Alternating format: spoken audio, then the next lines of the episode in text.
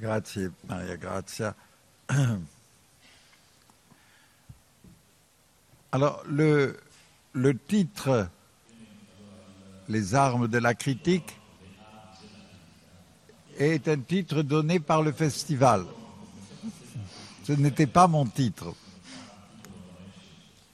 Mon titre était plutôt, euh, je crois, euh, la critique, la crise, le cri.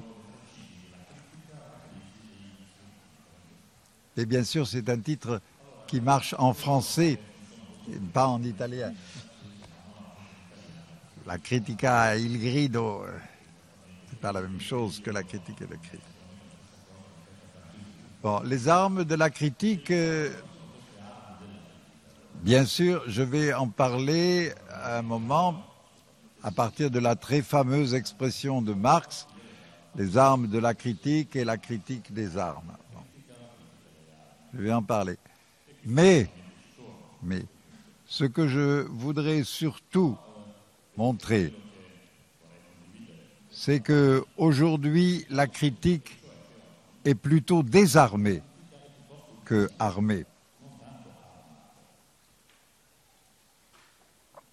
Et que nous devons réfléchir à cette condition dans laquelle nous nous trouvons, où les armes de la critique sont, euh, sont elles-mêmes mises en question.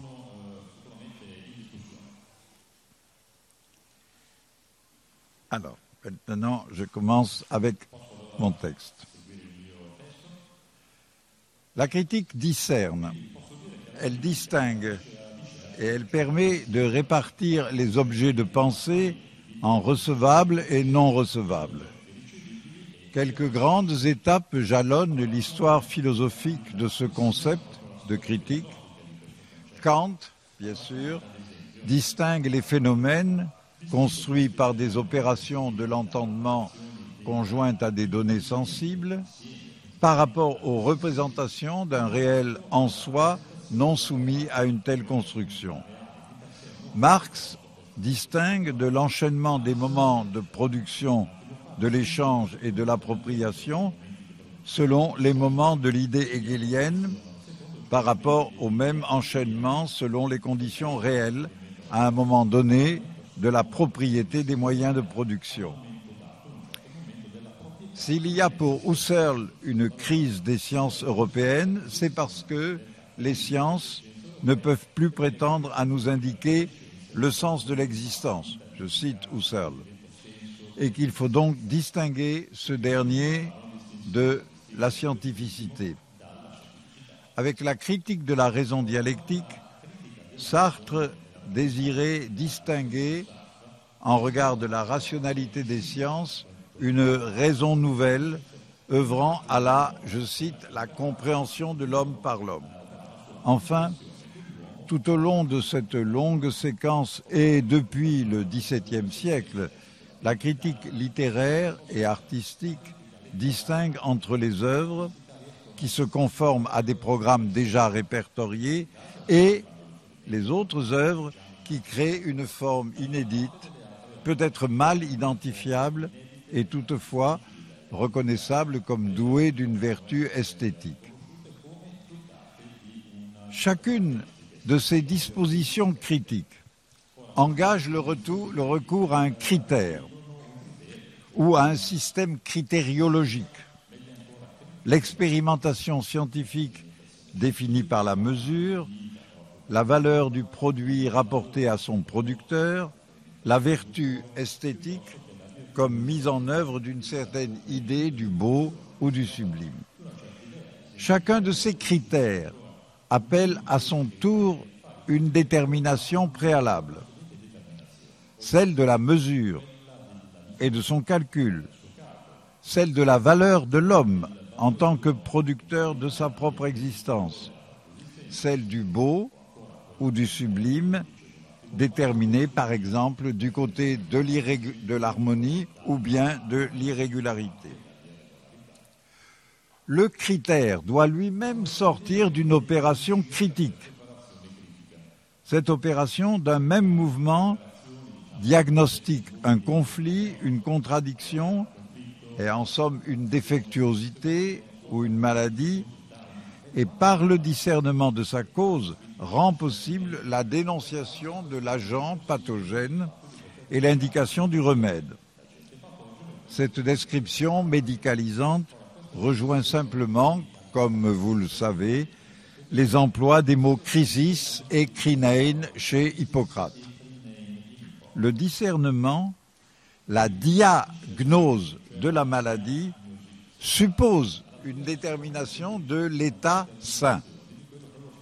S'il y a bien une santé moyenne, régulière, qui se reconnaît à ceci qu'elle ne donne aucun signe particulier et qu'elle se déclare plutôt par l'absence de toute espèce de crise. On sait pourtant qu'il existe des santé particulières, des physiologies ou des façons de vivre qui s'écartent de la norme sans engendrer des maladies au sens de défauts ou de menaces pour la vie. Nietzsche qualifie de grande santé le caractère d'une vie qui se vit comme puissance d'affirmation sans se rapporter aux normes d'un fonctionnement régulier. On pourrait montrer, en sens inverse, comment les représentations contemporaines actuelles de la santé dans les pays dits développés renvoient à des normes toujours moins définies par la puissance d'affirmation ou par le désir, pour prendre un autre terme, et toujours plus déterminées par une durée de vie tendanciellement réduite à sa prolongation. Le modèle médical n'a pas manqué d'être mis en œuvre pour définir une sorte de médecine critique de la pensée. On pourrait très longuement explorer l'histoire des expressions entendement sain ou raison saine dans la pensée des Lumières et à travers Kant jusqu'à Rosenzweig, qui sans doute est le dernier à avoir employé cette notion, raison saine. Kant recueille l'expression entendement sain comme désignation d'un état spontané et non encore cultivé d'un sensus communis qu'il faut nourrir et munir de préceptes afin de le rendre apte à la pensée. Ces préceptes sont ceux de penser avec soi-même, de penser en se mettant à la place de tout autre et de toujours penser en accord avec soi-même.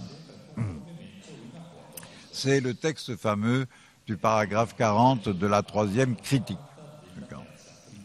La simple santé ne suffit donc pas. Il faut lui ajouter des maximes qui procèdent d'une autre présupposition. Il y a un critère qui permet de ne pas laisser le sens commun au niveau du sens vulgaire de l'expression et de le hausser jusqu'à la réflexion. Ce critère est l'autonomie de la pensée. Cette autonomie, précise Kant, suppose de, je cite, de faire abstraction de l'attrait et de l'émotion. Cela, écrit-il, est parfaitement naturel dès qu'on veut produire un jugement de portée universelle. Est-il pour autant très naturel d'être certain d'avoir écarté ou de pouvoir écarter tout affect d'une assertion de concept? Cela ne peut l'être qu'à la condition d'être assuré d'un soi-même inaffecté. Ce soi, comme identité logique d'un jeu égal jeu, ou bien comme identité de ce qui doit accompagner toutes mes représentations pour qu'elles soient miennes, ce soi se révèle inerte et vide. Le mouvement de la philosophie à partir de Fichte a consisté précisément à sortir le jeu de cette inertie. On peut estimer qu'à partir de là, se trouve perturber la possibilité d'une critique pure, c'est-à-dire la possibilité d'un discernement assuré qui présuppose l'entière autonomie du sujet du jugement.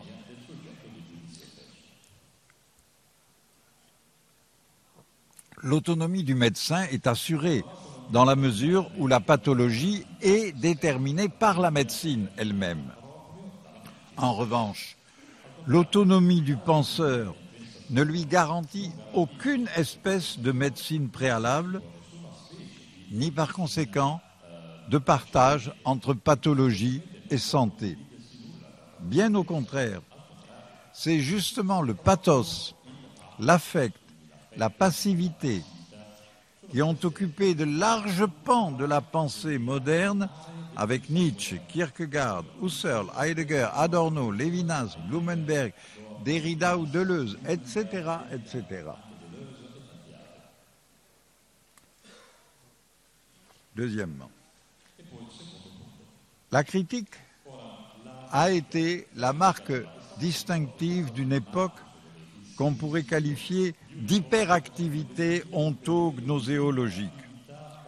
Le sujet s'y pose en tant que son propre acte, et cet acte, sa propre déclaration, son ego sum, s'assure de lui-même, par lui-même, se donnant ainsi le critère du jugement vrai. Peut-être même quelque chose de cette autonomie au sens strict autonomie, c'est-à-dire soit comme loi, ou bien en allemand Gesetz als sich setzen. Donc cette autonomie au sens strict était, est peut-être depuis lors restée indéfectiblement attachée à l'emploi du mot sujet. J'ajouterai jusque dans ce que Foucault a nommé la subjectivation, même si ce terme a été forgé pour éviter la consistance auto-positionnelle du sujet. Kant, Kant écrivait que notre âge est proprement l'âge de la critique. Depuis la fin du XVIIe siècle, en effet, le mot critique a connu une fortune singulière dans le domaine de l'appréciation des œuvres littéraires et artistiques. Cette fortune tient à l'importance croissante dans cette appréciation d'un esprit de discernement et de finesse qui ne peut s'en tenir à vérifier la conformité à des règles. La critique forme à ce compte elle-même un art du fin discernement. Il s'agit en somme d'un art de pénétrer l'art, de le goûter et d'accéder au je ne sais quoi de sa production, voire de sa création à ce compte. Une époque ne peut être proprement l'époque de la critique qu'en étant aussi proprement l'époque d'un propre, ou du propre en tant que tel, du sujet propre, ou d'une appropriation absolument présupposée du propre, disons, que je suis proprement moi. C'est cette appropriation que Kant présuppose à sa manière dans la possibilité du transcendantal, et bien que celle-ci constitue aussi bien un dépassement de soi qu'une appropriation. Et c'est elle aussi que l'idée de critique esthétique présuppose comme son propre je ne sais quoi, ou par exemple comme l'esprit français, le wit anglais, ou le Witz allemand. Jean Starobinski a pu écrire, à propos de Diderot, la critique d'art naît en s'attribuant la faculté d'évincer l'art de parler à sa place. Toute l'histoire du mot critique oscille à partir de là entre ces deux extrémités. Tantôt prévaut la finesse indéfinissable d'un discernement seul capable de discerner ce qu'il discerne, tantôt prend le dessus l'assurance d'une distinction qui se sait fondée sur un savoir et sur un droit. Heidegger, dans le principe de raison, montre comment la critique selon Kant consiste non pas à blâmer la raison, mais à tracer ses limites propres. Il aboutit à déterminer cette opération comme la réponse à l'exigence du principe de raison qui assigne la raison dans la détermination ou dans la frappe, prégung, de l'être comme objectivité, c'est-à-dire comme corrélat de la subjectivité. La subjectivité elle-même est comprise comme conformité à une légalité. C'est donc la présupposition d'une légalité qui a engagé l'opération critique. Autrement dit, la critique conduit toujours vers ceux qui l'autorisent. Heidegger ne le dit pas ainsi, mais cela peut se dégager de son texte, puisque c'est justement la distinction entre la raison comme fond, en allemand Grund, et l'être comme abîme ou tréfond, Abgrund, que veut conduire l'analyse de Heidegger. Je ne veux pas ici m'engager dans cette pensée, je veux seulement remarquer que la distinction entre le fond et le tréfond ne relève plus d'une critique. Heidegger, en tout cas, ne dit rien de tel. Il ne parle pas de critique. Il indique en revanche que la pensée doit faire un saut de l'un à l'autre, du fond au tréfond.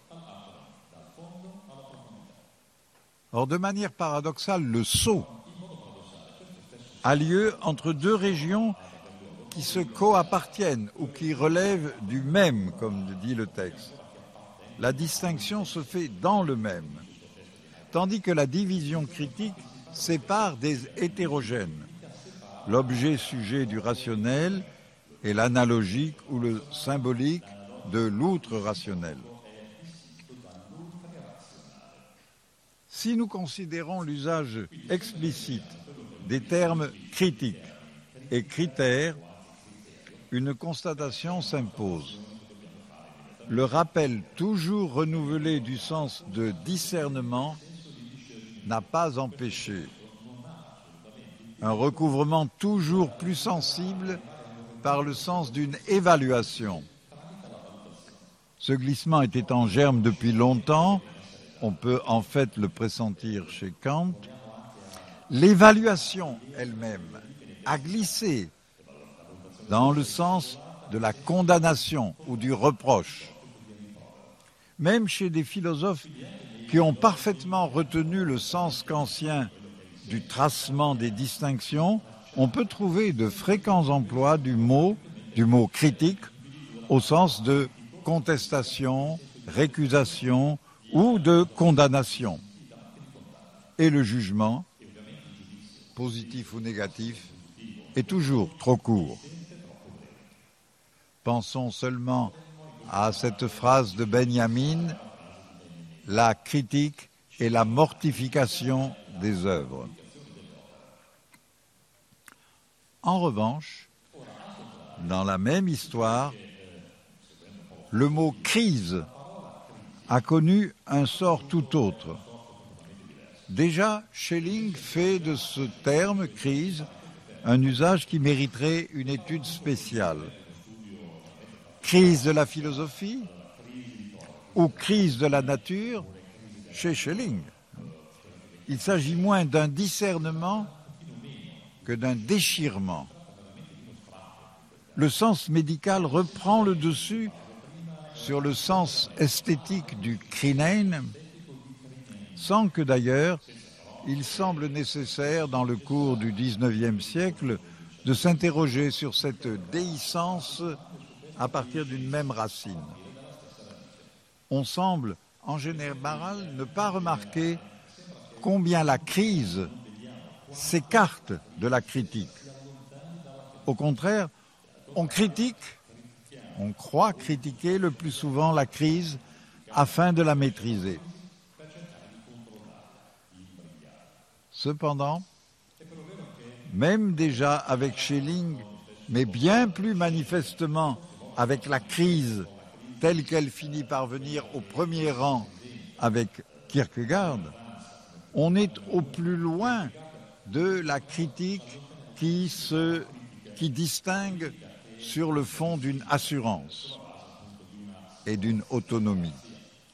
La crise survient aussi bien à l'existence qu'à la pensée, ou plutôt la crise est la tension d'une existence qui met en jeu et en question l'assurance, justement, de la pensée, et qui suscite le jaillissement d'une énergie tout autre, le saut dans ce que Kierkegaard nomme la foi.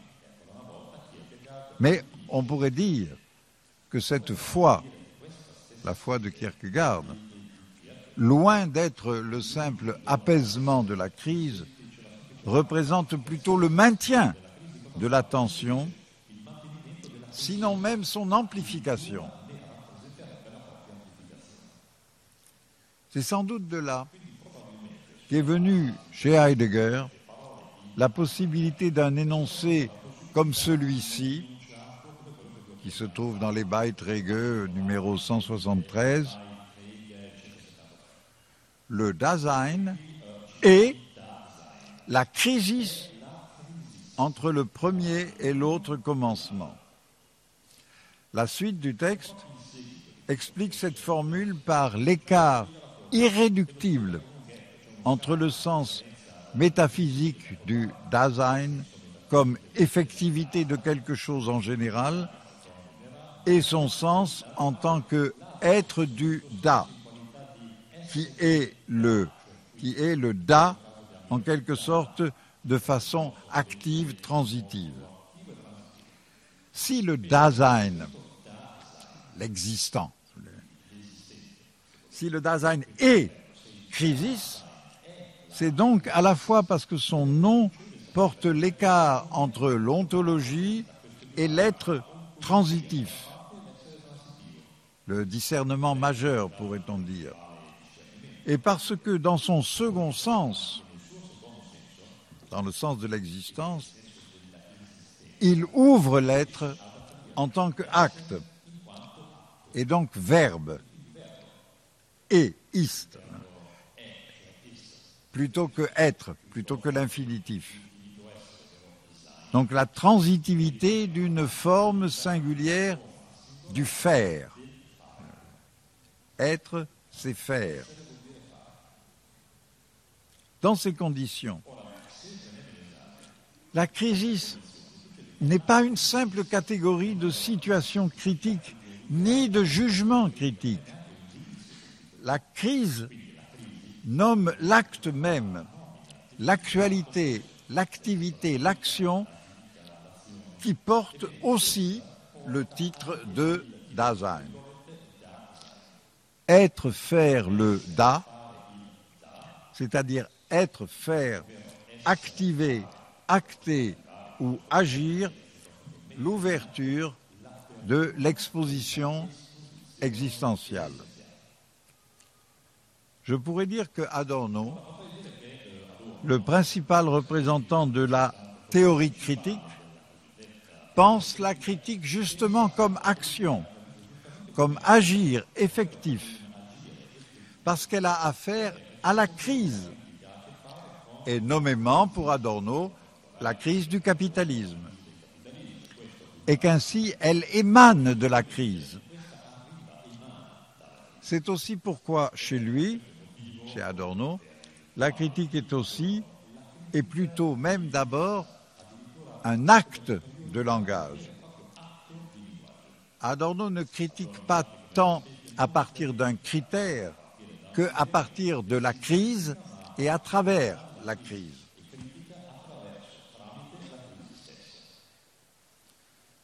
De manière surprenante, trois, pardon. De manière surprenante, mais est-ce aussi surprenant qu'il le semble? On peut trouver chez Artaud une sorte d'analogone de cette actualité de crise. Pour Artaud, le théâtre, comme, je cite, comme formidable appel de force qui ramène l'esprit par l'exemple à la source de ces conflits. Voilà la crise, le théâtre. Suivant ainsi le fil d'une catharsis médico-poétique, Artaud peut affirmer le théâtre, comme la peste, est une crise qui se dénoue par la mort ou par la guérison. Et la peste est un mal supérieur parce qu'elle est une crise complète après laquelle il ne reste rien que la mort ou qu'une extrême purification.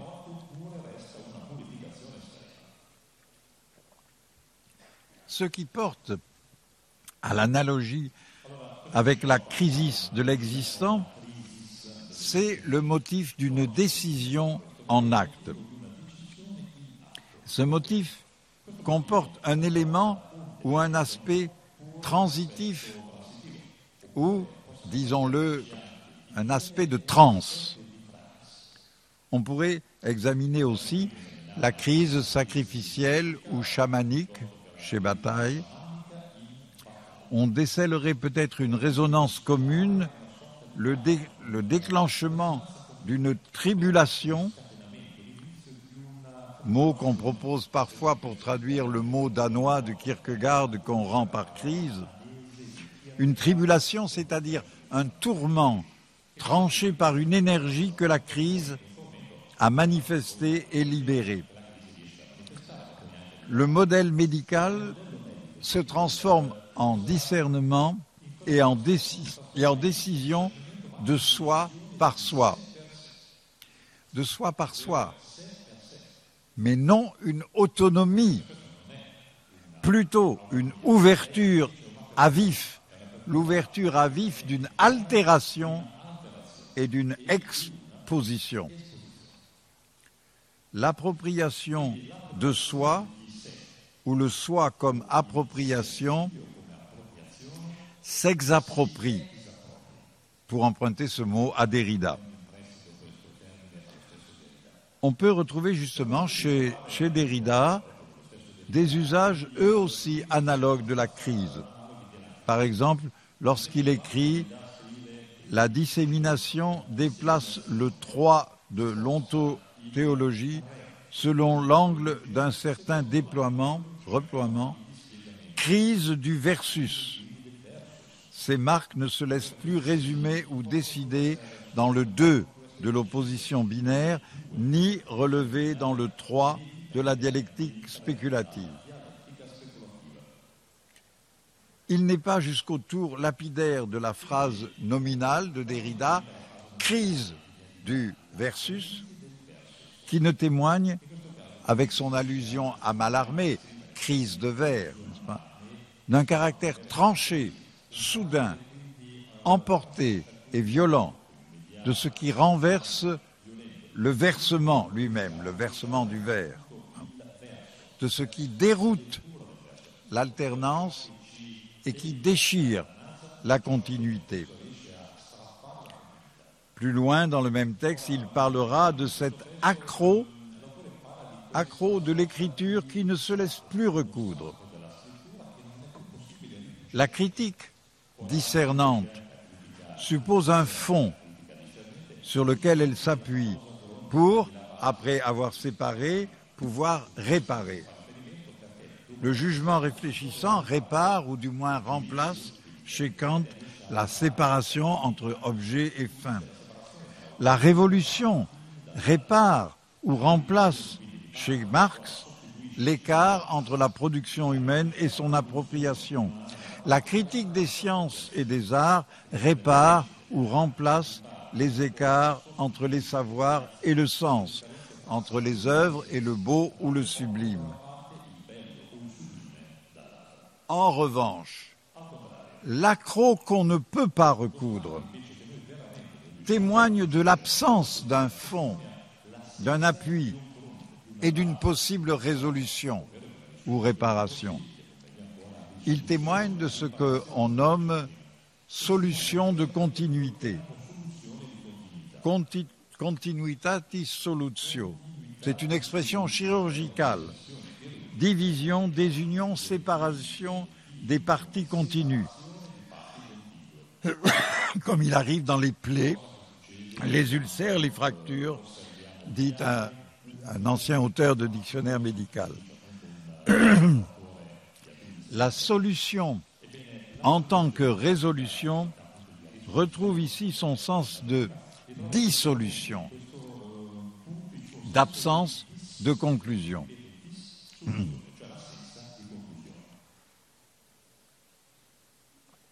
Donc la critique présuppose son critère et présuppose par conséquent le principe d'une résolution.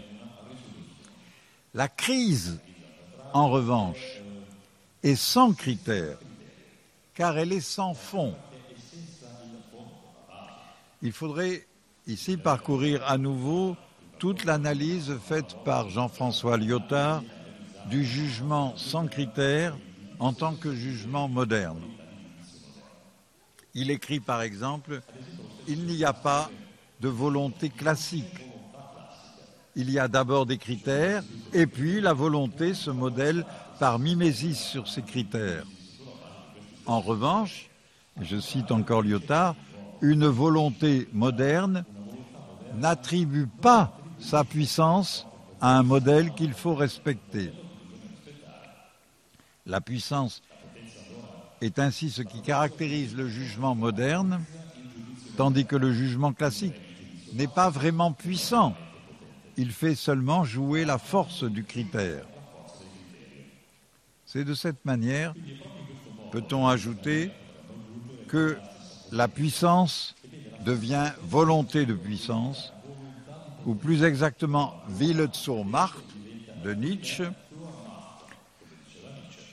volonté tournée vers la puissance, en quête de puissance.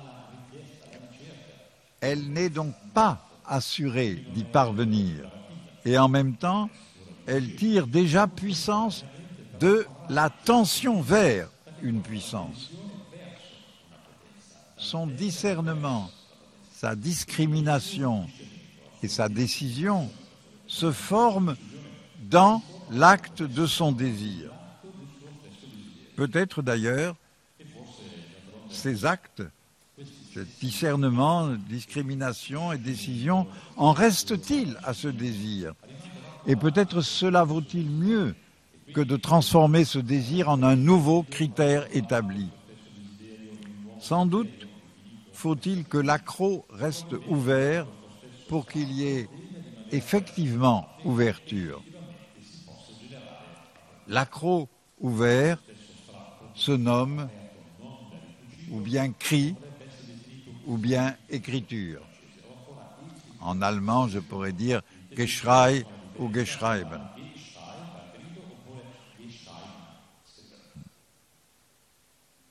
Quatre. Donc ça passe de la critique à la crise et de la crise au cri ou à l'écriture qui sont deux allures possibles de l'interruption du langage, voire d'une rupture avec le langage, d'une rupture avec le discours. Plus et mieux encore, d'une rupture dans le discours, ou du discours le long de son cours même. Ce que la critique kantienne interrompait, c'était la continuité d'un discours du monde jusqu'aux idées et les idées du monde. Ce que la crise de Kierkegaard éprouve, c'est la nécessité de bondir là où le continu se dissout. Le cri ou l'écriture ont lieu dans ce saut. L'un et l'autre sont un tel saut ou bien dans le saut, ça renvoie de l'un à l'autre. l'un résonne dans l'autre, contre l'autre, par l'autre. Ça ne signifie pas qu'il n'y a ni jugement, ni décision. Il y a volonté, mais en un sens qui est celui de la virtu, d'une vaillance qui s'expose, et non d'une représentation qui projette sa réalisation.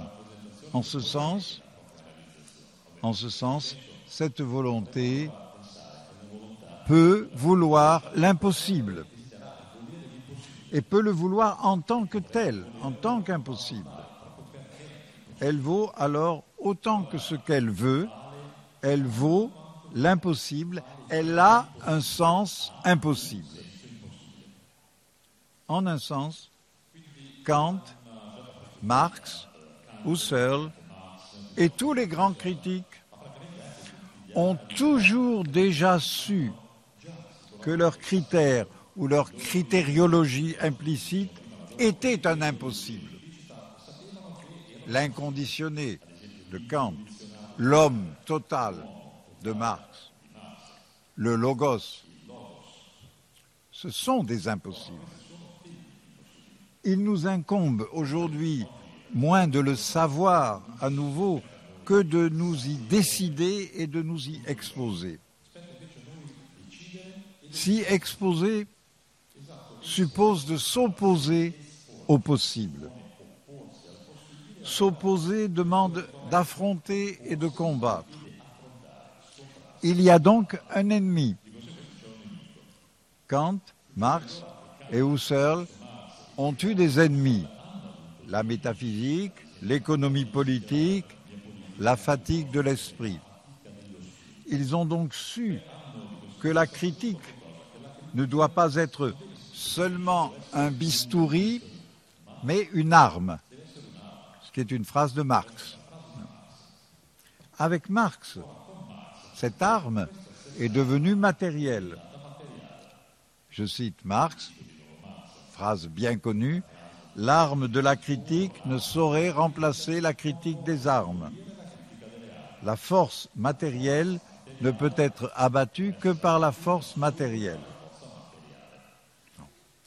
Pourtant, aujourd'hui, la critique des armes a fini par retourner le sens de son génitif, de subjectif, c'est-à-dire critique par les armes, il s'est arrivé, il s'est avéré objectif, mise en cause des armes.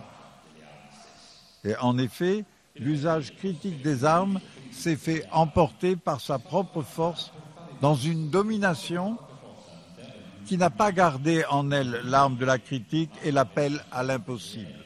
Au contraire, le surpossible, le trop possible de la domination a,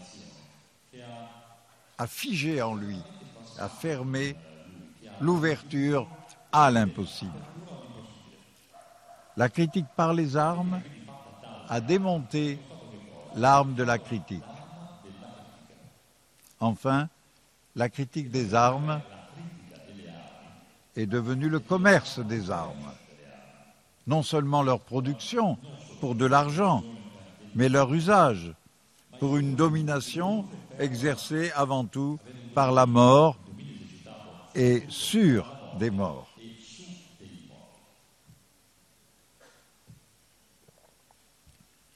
La crise est alors revenue, mais seulement comme le nom de la division interne du trop possible. La production qui aujourd'hui se sait ne pas produire l'homme. L'homme qui aujourd'hui se sait ne pas s'exposer à l'impossible ou confondre l'impossible avec le trop possible. Le capitalisme, ainsi, devient son propre ennemi et se fait la guerre. L'Empire se divise contre lui-même. On prétend retrouver ou recouvrer tel ou tel élément normatif, un capitalisme bien régulé, une démocratie vertueuse, un homme humaniste, un progrès contrôlé, un développement durable.